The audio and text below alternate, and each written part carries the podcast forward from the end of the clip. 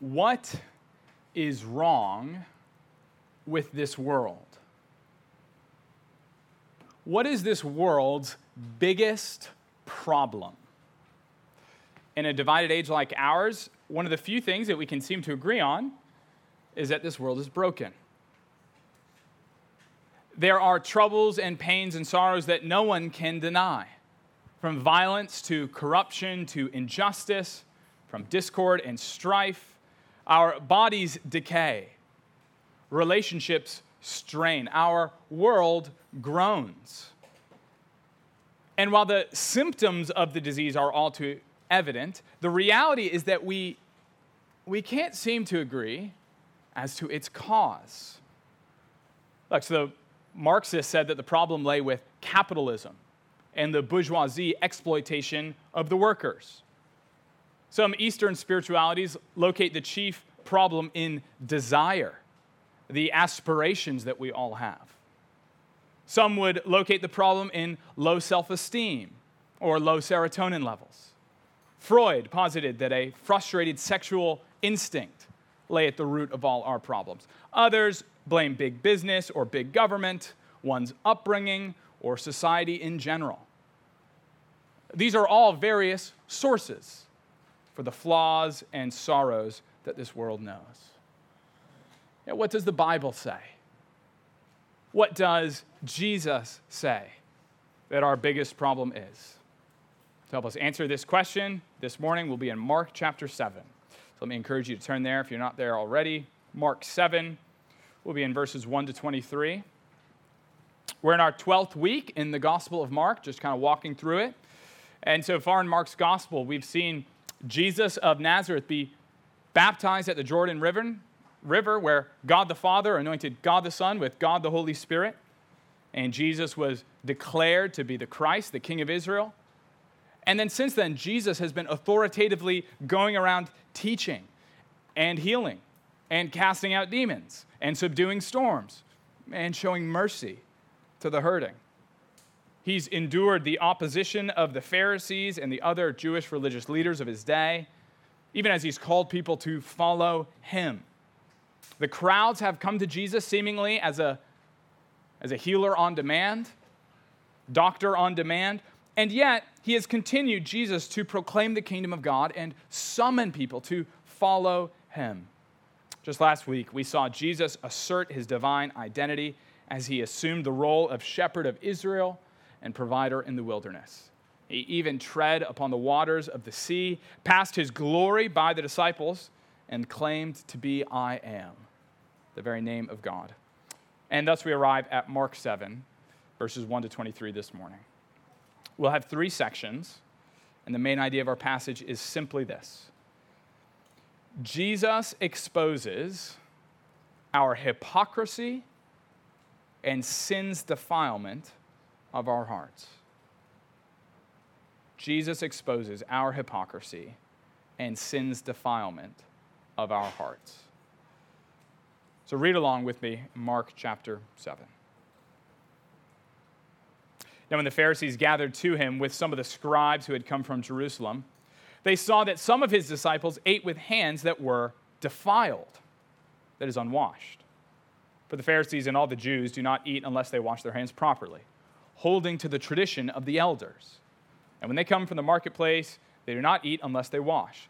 And there are many other traditions that they observe, such as the washing of cups and pots and copper vessels and dining couches. And the Pharisees and the scribes asked him, Why do your disciples not walk according to the tradition of the elders, but eat with defiled hands? And he said to them, Well did Isaiah prophesy of you, hypocrites. As it is written, this people honors me with their lips, but their heart is far from me. In vain do they worship me, teaching as doctrines the commandments of men. You leave the commandment of God and hold to the tradition of men. And he said to them, You have a fine way of rejecting the commandment of God in order to establish your tradition. For Moses said, Honor your father and mother, and whoever reviles father or mother must surely die. But you say, if a man tells his father or mother, whatever you would have gained from me is Corban, that is given to God, then you no longer permit him to do anything for his father or mother, thus making void the word of God by your tradition that you have handed down. And many such things you do. And he called the people to him again and said to them, Hear me, all of you, and understand. There is nothing outside a person that by going into him can defile him, but the things come, that come out of a person are what defile him. And when he had entered the house and left the people, his disciples asked him about the parable. And he said to them, Then are you also without understanding? Do you not see that whatever goes into a person from outside cannot defile him, since it enters into not his heart, but his stomach, and is expelled? Thus he declared all foods clean. And he said, What comes out of a person is what defiles him. For from within, out of the heart of man, come evil thoughts, sexual morality, theft, murder, adultery, coveting, wickedness, deceit, sensuality, envy, slander, pride, foolishness. All these evil things come from within, and they defile a person. Amen. Well, our first point is found in verses 1 to 5, entitled Setting the Scene. And that's really what we get here. Mark is setting up the confrontation to come. You notice how verse 1 says the Pharisees and some scribes came to Jesus from Jerusalem. Uh, this is significant because it shows that this wasn't a chance encounter in the Galilean countryside. Now, they had traveled some 75 miles to see Jesus. Likely for coming for the same reason they had come earlier in the Capernaum synagogue in chapter 3. They came to Jesus because they wanted to watch him. They wanted to watch him because they wanted to trap him. They wanted to trap him so they could accuse him. That is, these religious leaders weren't genuinely curious about Jesus and his message. No, they were looking for a fight. And so in verse 2 it says, They saw some of his disciples ate with hands that were defiled, that is, unwashed. Now, pause. This is not a statement about hygiene. This is not a statement about the lack of Purell available at the time. When it says they have defiled hands, unwashed hands, it's talking about ceremonial, ritual washings. And then Mark inserts this editorial comment. You see that in verses 3 and 4. Perhaps your Bible translation has a parenthesis regarding the, the general practices of these Pharisees. Namely, the Pharisees were extremely scrupulous about ceremonial purity. However, in this instance, and in many others, they were insisting upon a point that God's law had never actually touched upon. God's word said nothing about daily washings that needed to happen ceremonially before every meal. So then, why do the Pharisees and scribes, why do they do this? Well, you notice in verses 3 and 4, it's that they hold to the tradition of the elders. And there are many other traditions that they observe. The Pharisees were religiously insistent upon this point that you must wash properly for every meal. And yet, the, the basis for this and many other beliefs was not the Word of God, but human tradition, human opinion. And so, this opening setting of the scene comes to a head in verse 5. And the Pharisees and scribes asked him, why do your disciples not walk according to the tradition of the elders, but eat with defiled hands? This is the nub of the problem, isn't it? Uh, nub of the matter, rather. The, the problem is that they don't wash their hands. The reason is they don't walk according to the tradition of the elders, and the result is that they were defiled you see how this is a not so subtle accusation against Jesus and his followers. And it's really interesting. Though Jesus has been on the receiving end of abuse and hostility from, for some time now from the Pharisees, and the religious leaders, he has not ever responded until now. Notice Jesus' response in verse 6. This is still our first point, still in verse 6. And he said to them, Well did Isaiah prophesy of you hypocrites, as it is written, This people honors me with their lips, but their heart is far from me. In vain do they worship me, teaching as doctrines the commandments of men. And what we're going to find is that Jesus basically did, Jesus does, what I'm trying to do right now. Jesus is going to unpack that Isaiah quote. At first, he's going to unpack that second part, where you teach as doctrines of God the commandments of men. That's the second half of Isaiah. And then he's going to go back to that first part, where these people honor me with their lips, but their hearts are far from me. All right, so that's what we're going to find in our, in our next two sections. Let's turn to our second section in verses 7 to 13, entitled Man Made Religion. So again, this is building off of verse 7. In vain do they worship me, teaching as doctrines the commandments of men. You leave the commandment of God and hold to the tradition of men. Friends, I wonder if this strikes you for how big a problem as it truly is.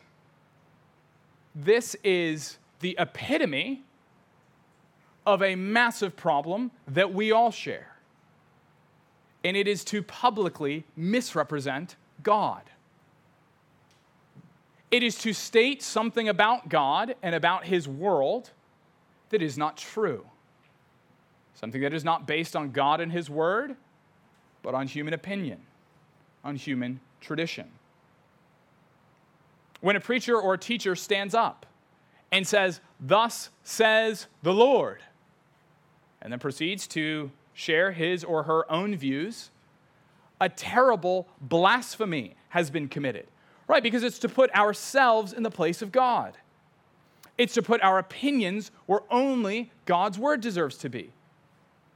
It exalts man as if our own ideas should be as binding as divine commands. And thus, you know, we, all of us, begin to assume the role that only God and His Word deserve to have.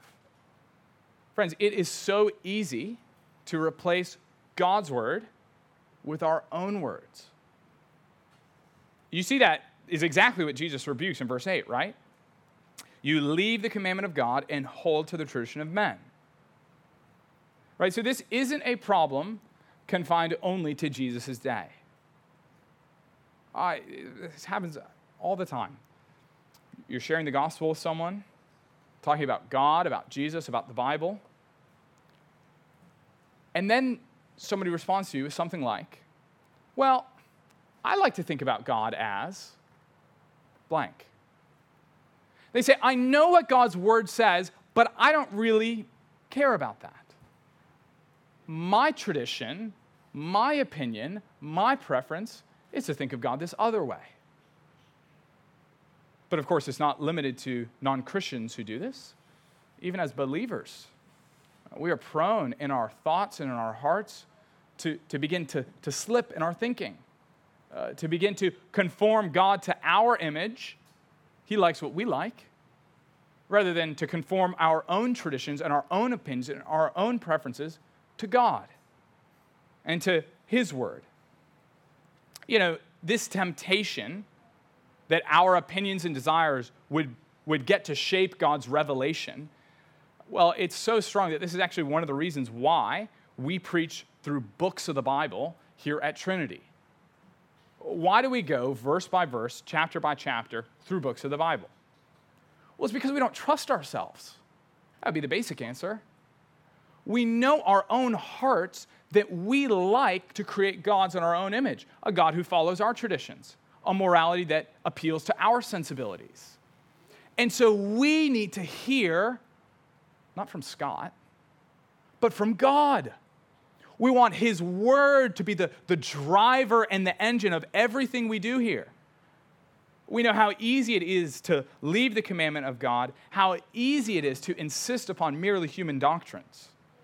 Right? I mean, would I naturally choose to preach a message about sin? That's kind of what this whole service is about. I wonder if you noticed that. The scripture readings, the catechism, it's all things about sin. I probably wouldn't have chosen that naturally, but it's in God's word. We need to hear it. We need to be shaped not by Scott's opinions, not by our opinions, but by God's authoritative word, his commands. Because I wonder if you noticed how God's word and human traditions are actually mutually exclusive. Do you see that in verse 9? He says, You have a fine way of rejecting the commandment of God in order to establish your tradition. And the ESV translates it perfectly there. That's exactly right. You cannot have both. You can either establish your own opinions or you can submit to God's word. And this, you know, this puzzled me. I was sitting at Starbucks this week thinking about why is this the case? I think the reason is that you can't have multiple ultimate authorities in your life, right?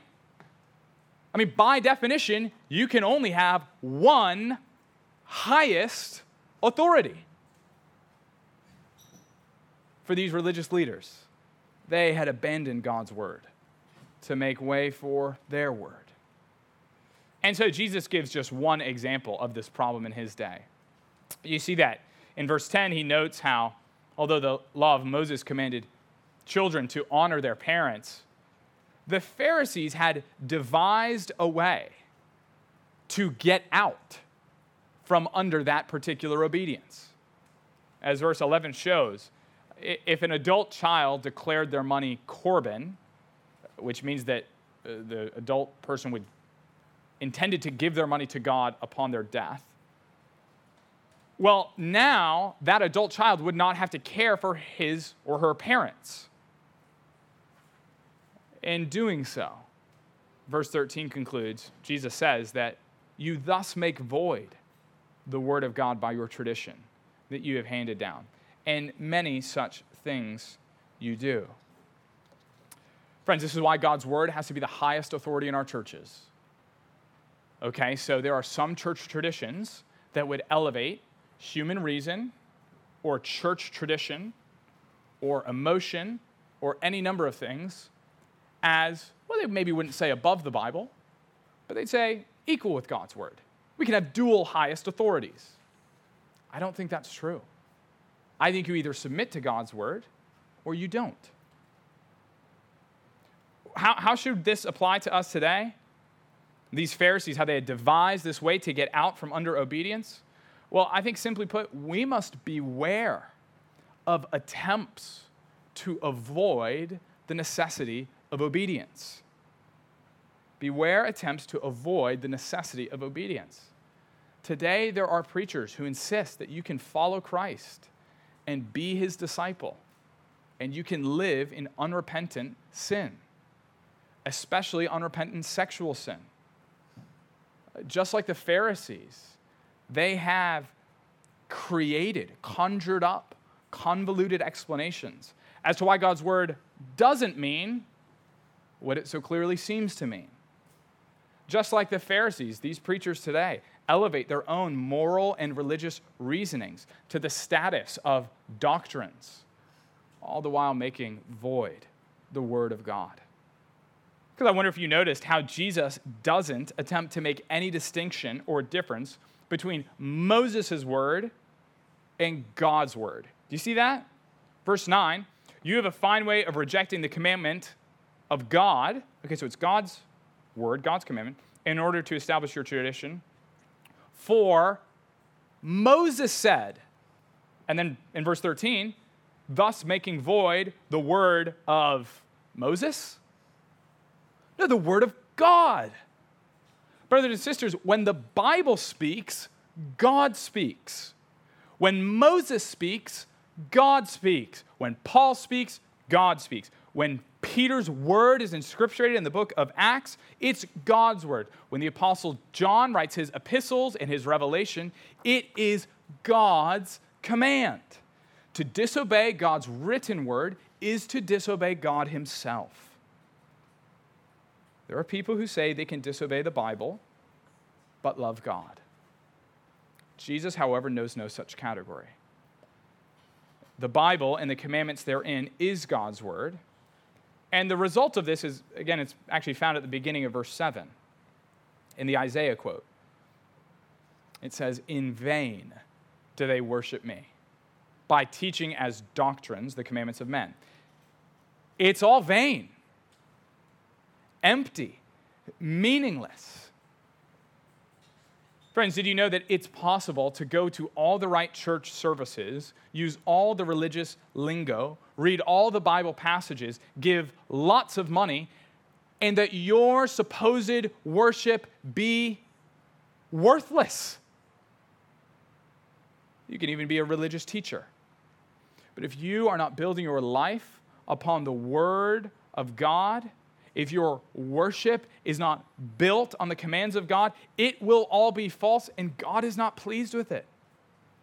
Because God's interest is not the mere forms or appearance of religion. No, He's after our very hearts, our very affections. That's what we see in our third and final point in verses 14 to 23 entitled Hearts Exposed.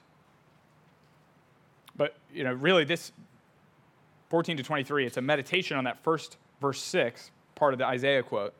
So, verse 6 reads, Well, did Isaiah prophesy of you hypocrites? As it is written, this people honors me with their lips, but their heart is far from me. Jesus has just unpacked the second half of the Isaiah quotation. Now he returns to the first and going back, do you notice how Jesus calls these people hypocrites? Uh, that is, the external behavior that they were doing did not match the internal heart posture that they had. They were pretenders. The word hypocrite literally refers to the, the masks that Greek actors would put on when they were putting on a Greek you know, tragedy or comedy. These Pharisees were mask wearers. They would put on the mask of religion, they'd put on the show of righteousness. But underneath, they were spiritually dead. This people honors me with their lips, but their heart is far from me. Oh, friends, it's, it's good to honor God with our lips, right?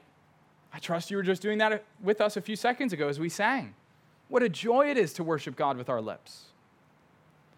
And yet, for these Pharisees, for those in Isaiah's day, and the temptation for us is that it's all in vain.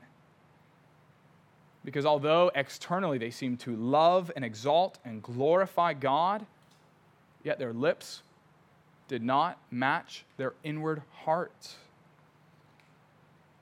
What does it say? It says that their hearts were far from God. Their hearts were far from God. They only pretended to know Him, and thus they missed the most important part. Because God, again, He wasn't after mere external show, as if He needed bulls and goats and pigeons. God didn't ultimately care about their synagogue attendance or frequent tithing. He didn't ultimately desire their begrudging obedience.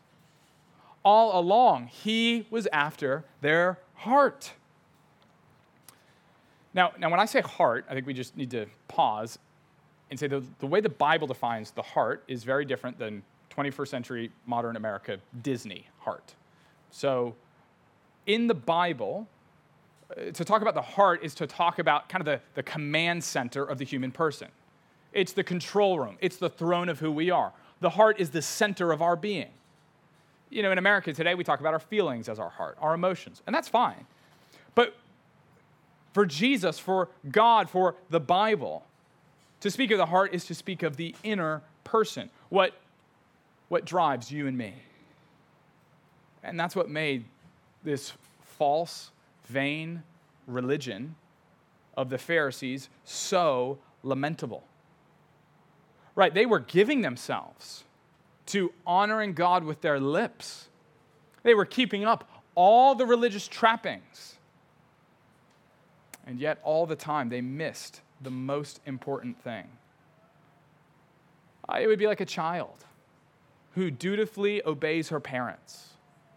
She cleans her room and does the dishes. She doesn't stay out late. She says, yes, please, and no, thank you. But inwardly, she couldn't care less about her parents. She doesn't want to spend time with them. She doesn't want to know them. She doesn't want to be near them. Indeed, her external moral conformity is actually her attempt to keep them away. Well, friends, if you're the parent, are you pleased with that? Uh, do you think that's what the parents really sought after? When parents dream of having a child, is that, is that what they think? I really want a daughter who just, you know, on the command does everything I say. I don't care if I get to know her, love her, enjoy her, as long as she does the checklist. Well, no, right? No, they want her. They want her heart. They want to know her, be near to her, not cold or distant. Beloved, this is how God feels towards us. He desires us to be near Him, to have our hearts love Him, not mere external conformity. Because the Garden of Eden wasn't ultimately about obedience, though it obviously certainly included that. It was about being near to God. That was the summum bonum. That was the highest good. The new heavens and the new earth.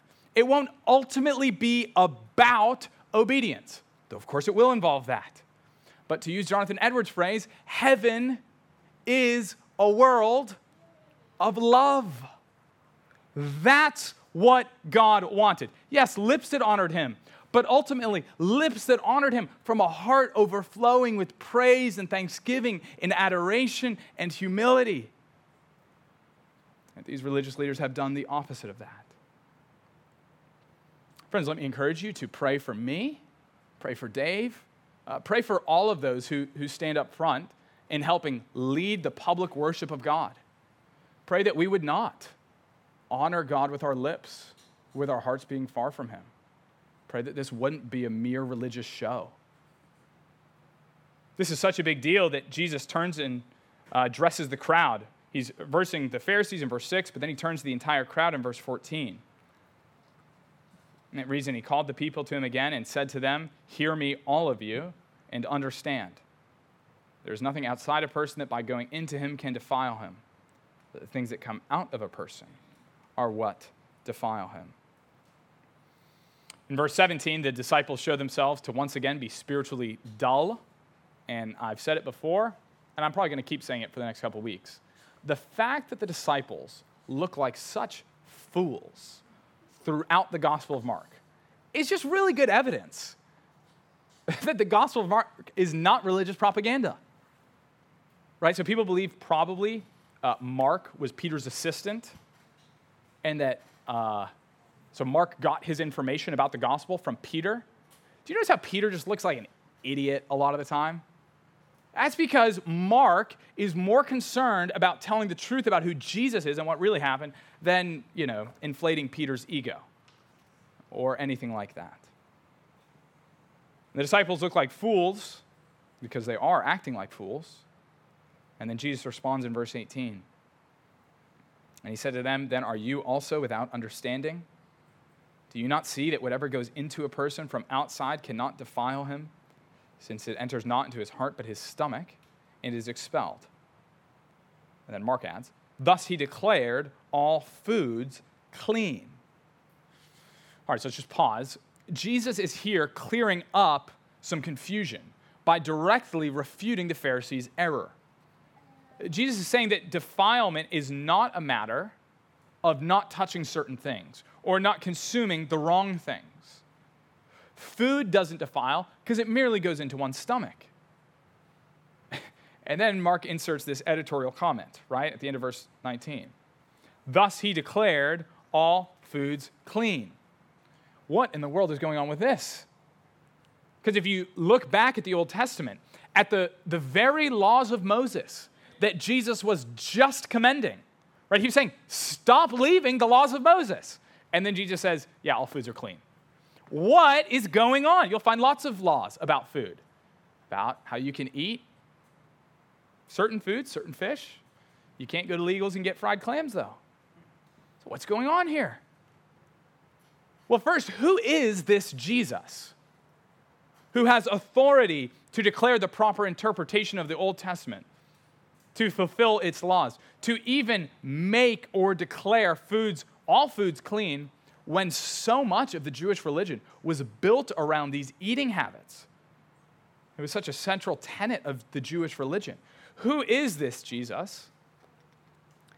And second, why does he do it?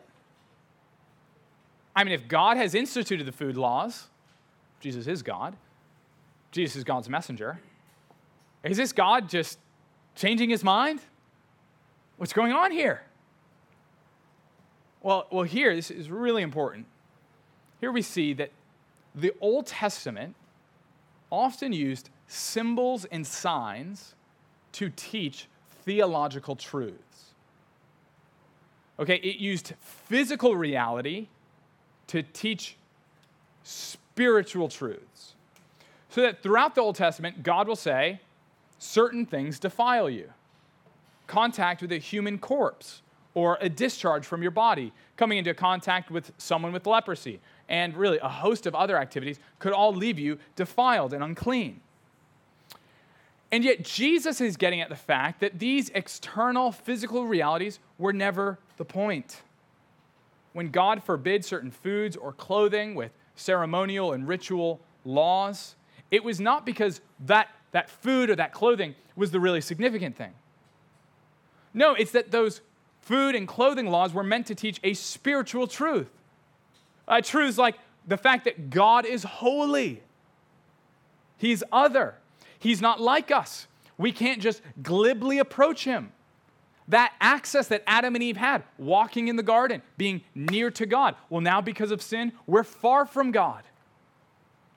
Sin defiles. He is pure, but we are not. Sin, sin is the problem, not the shellfish. This is what the Old Testament has always been about. And so Jesus is correcting this misinterpretation of the Pharisees. And you see that in verse 20. And he said, What comes out of a person is what defiles him. For from within, out of the heart of a man, come evil thoughts, sexual morality, theft, murder, adultery, coveting, wickedness, deceit, sensuality, envy, slander, pride, foolishness. All these th- evil things come from within, and they defile a person.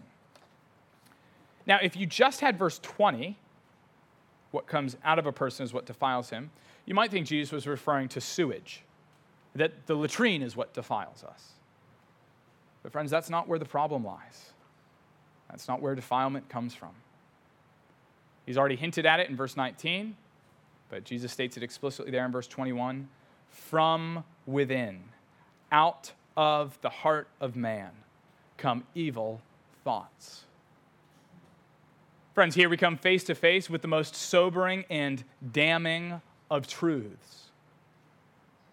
We are our biggest problem. It is our hearts that defile us. It is not that which is outside of us that we should most be concerned about. It is what is inside of us. Friends, we must realize that sin is dirtier than sewage. Sin defiles more deeply and more permanently sin makes us impure and unclean. Uh, sin is the dirtiest thing in this world. You know, and it's this reality that, that sin defiles more than the outside world that the Lord had actually been teaching for a long time. You remember when King David was transporting the Ark of the Covenant in 2 Samuel 6. God had said, No one can touch the ark and live. You should carry it on these poles. But instead of putting it on the poles, David and his comrades, they put it on a cart. The ox is pulling the cart. Ox is pulling the cart, and the ox stumbles. And so the cart lurches. And so the ark teeters. And do you remember what Uzzah, the priest, sought to do? He reached out his hand so that the ark would not fall in the dirt. He reached out his hand and he touched that which no human being could touch. And God struck him dead. Why? What, what, was God doing? I mean, surely Uzzah's motives were pure. I mean, he was just trying to steady the ark. And yet, to quote the late R.C. Sproul, the presumptuous sin of Uzzah was this he assumed that his hands were less polluted than the dirt. Yet, friends, it is not dirt or anything external to us that we must be ultimately concerned about. It is the defilement in our own hearts. It is man. We are defiled. We are polluted because it is from our hearts that sin flows. You see that in the actions and, and all that Jesus lists in verses 21 and 22. The first six sins that Jesus mentions refer to actions, the second six, six refer to attitudes. And we all get nailed by this, don't we? Uh, there's no one who can raise their hands and say, I'm exempt from this list. And it doesn't apply to me because it applies to young and old, east and west, rich and poor, black and white, Asian and Hispanic, educated and uneducated. Every single one of us is guilty before the Lord. Every single one of us in our sin has produced these evil deeds. And so the result, Jesus concludes in verse 23, is that all these evil things come from within and they defile a person. We are defiled and unclean because of our sinful actions. And so, how should we respond? How should you respond? Let me suggest seven ways as we conclude. Seven ways. First, recognize that you are your biggest problem. We all have the tendency, don't we, of blaming our problems on other people, of being most concerned about the things outside of us. And when we sin, we blame our external circumstances, like Adam and Eve. You remember that? God comes, to Adam, Adam, what have you done? Well, the woman you gave me, it's her fault and it's your fault. Eve, what have you done? The serpent we were angry and irritable because of the traffic. Uh, we're, we're, ungrateful and unkind because of just the, the bad week we've been having. We gave in to lust because we're just so exhausted from serving others. And yet, friends, this is to locate when we do this the problem outside of us. When Jesus says the problem is inside of us. You know, of course, outside circumstances do play a role in our behavior uh, family upbringing and cultural experience and genetics and how much sleep you've been getting. Uh, all of that influences our behavior, no doubt.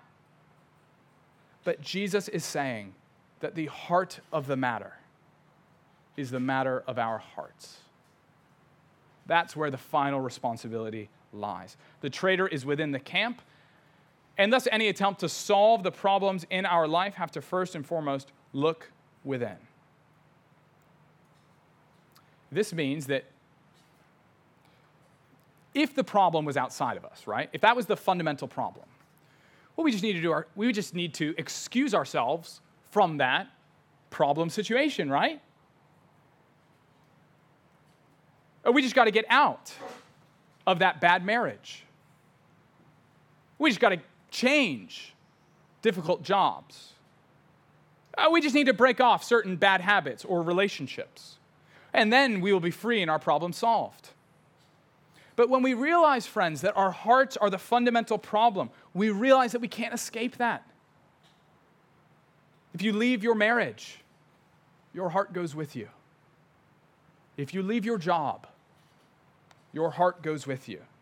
We are our biggest problem because of our hearts. Number two, recognize that we are sinners who sin. That is, sinning is not merely an action or a habit that we have, but sinner is what we are.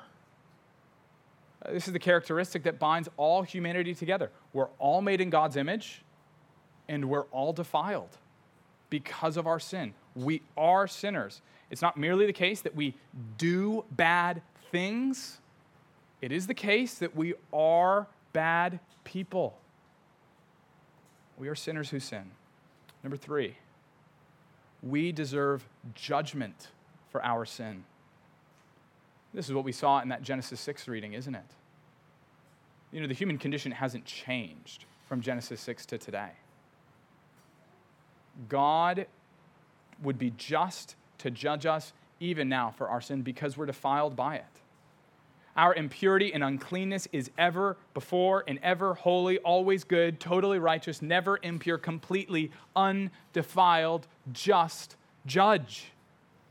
And he will give us what we deserve no more and no less.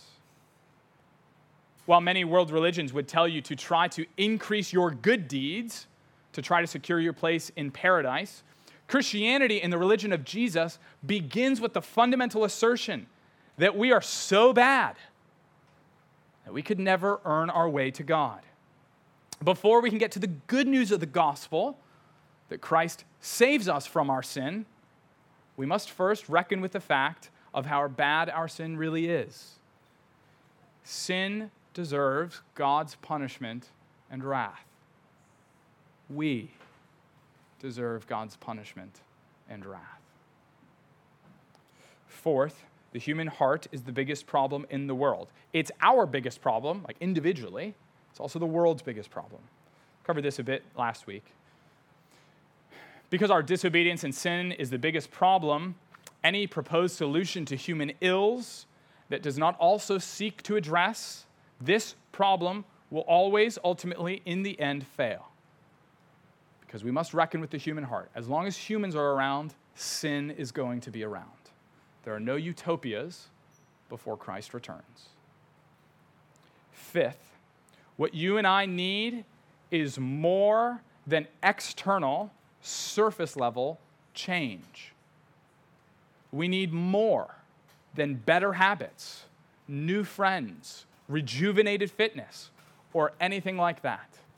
I mean, that's like putting a band aid over a gaping wound. It may stop the bleeding momentarily, but it doesn't deal with the source of the problem. Friends, I can't tell you how many times I hear people say, after some sin is in the process of, of ruining someone's life, and they say, I, I need to make a change. Something's got to go. My life is a mess. And then they proceed to change the amount of calories that they're intaking. They start getting up an hour earlier in the morning. Uh, of course, those can be helpful things. But that leaves completely unaddressed the most important thing. Friends, don't settle for surface level changes. God is able to do much bigger, better, and deeper and lasting change.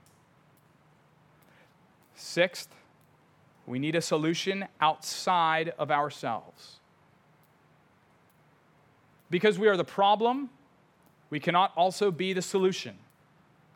It's like going to a poisoned well, realizing that the water's poisoned, changing cups, and continuing to try to drink from the well. The cup isn't the problem, the well is. And insofar as that well remains poisoned, it will never provide the life and sustenance needed. And so, friends, you and I have poisoned hearts. Any solution that comes from within, that derives its power and existence from human willing or exertion, well, it will be bound by the same limitations, the same sin that caused the problem in the first place. We need a solution extra nos, outside of ourselves. And so, seventh and finally, Jesus provides the new heart that we need. And I'm just going to pause here and say, you should come back to the evening service tonight because we're going to like drill down deep on this. It's amazing. I'm going to show you why Deuteronomy is the best book of the Old Testament, I think. It is awesome. For reasons of space. This, this part should be the whole sermon, just point number seven, but you get 30 seconds. Jesus provides the new heart that we need. I wonder if you noticed that scriptural assurance of pardon we did from Jeremiah 31. After reflecting on the Mosaic law's failure, that covenant's failure, as Israel didn't go after the Lord, what does the Lord promise through Jeremiah? 31 33 says, I will put my law within them and I will write it on their hearts. What does Ezekiel 36 say? The Lord says, same promise about the new covenant. The Lord says, and I will give you a new heart and a new spirit I will put within you. And I will remove the heart of stone in your flesh and give you a heart of flesh. Oh, brothers and sisters, this is what we so desperately need. Not new circumstances, many of which we can't even change, they've already happened. Not new habits or new skills, as if we could work up enough energy and might and willpower to last a lifetime. What we so desperately need are new hearts. And that's what Jesus provides. You remember at the Lord's Supper, the Last Supper, Jesus said that through his death on the cross, his blood purchased this new covenant for us. He who was perfectly pure in heart, who alone could ascend the hill of the Lord with clean hands and a pure heart, yet endured the cross. The defilement of sin was laid upon him. He endured wrath and punishment so that for all who trust in him, they would have their sins forgiven, their hearts restored, given brand new a new fountain of life, not of poisonous water, but the well of life, eternal drink. So that now, as Christians, well, yes, we're sinners who sin, but now as Christians, we're saints who fight. We are saints who wage war on the evil thoughts and sins that remain. Brothers and sisters, this is what we need. This is what our children need. This is what our neighbors need. And so we pray we pray that God would do it. We can't do it. I can't give you a new heart. You can't give me one. I can't give it to my children, but God can. We pray and we teach. We praise God that He's given us this new heart, and we take courage. Oh, Christian, though your sin still defiles you, Christ's blood has ever washed you clean. He's given you His Spirit, and now He is conforming your heart to his heart. And if you're here this morning and you're not a Christian, I pray that you will see your desperate need for a Savior. I pray the Lord would convict you of your sin. And I pray that you would see the depths of love of Him who came to give His life so that He would be near to you forever. Let's pray. Heavenly Father, we praise you because though we are sinful to the bone, though we deserve nothing but your judgment and punishment, yet you have been so merciful. Though our sins are many, your mercy is more. We rejoice in the work that you've accomplished through Christ. Lord Jesus, we praise you for securing our redemption on the cross. Holy Spirit, we praise you for, for purifying our hearts, for melting away the dross that you'd purify us to be like our Lord and Savior. Father, we pray that you'd give us renewed courage and strength in the fight against sin. We pray that if there are any here who do not know Christ, that you'd reveal yourself in him to them by the power of your Holy Spirit. We pray all these things in Christ's name and for his glory. Amen. Well, friends, we're going to conclude our time together by singing Jesus Paid It All. Uh, I wonder if you notice, or you should notice, look now you can notice. Verse 2 Lord, now indeed I find thy power and thine alone can change the leper's spots and melt the heart of stone. Friends, let's stand and exult in the great Savior as we sing, Jesus paid it all. Let's stand and sing.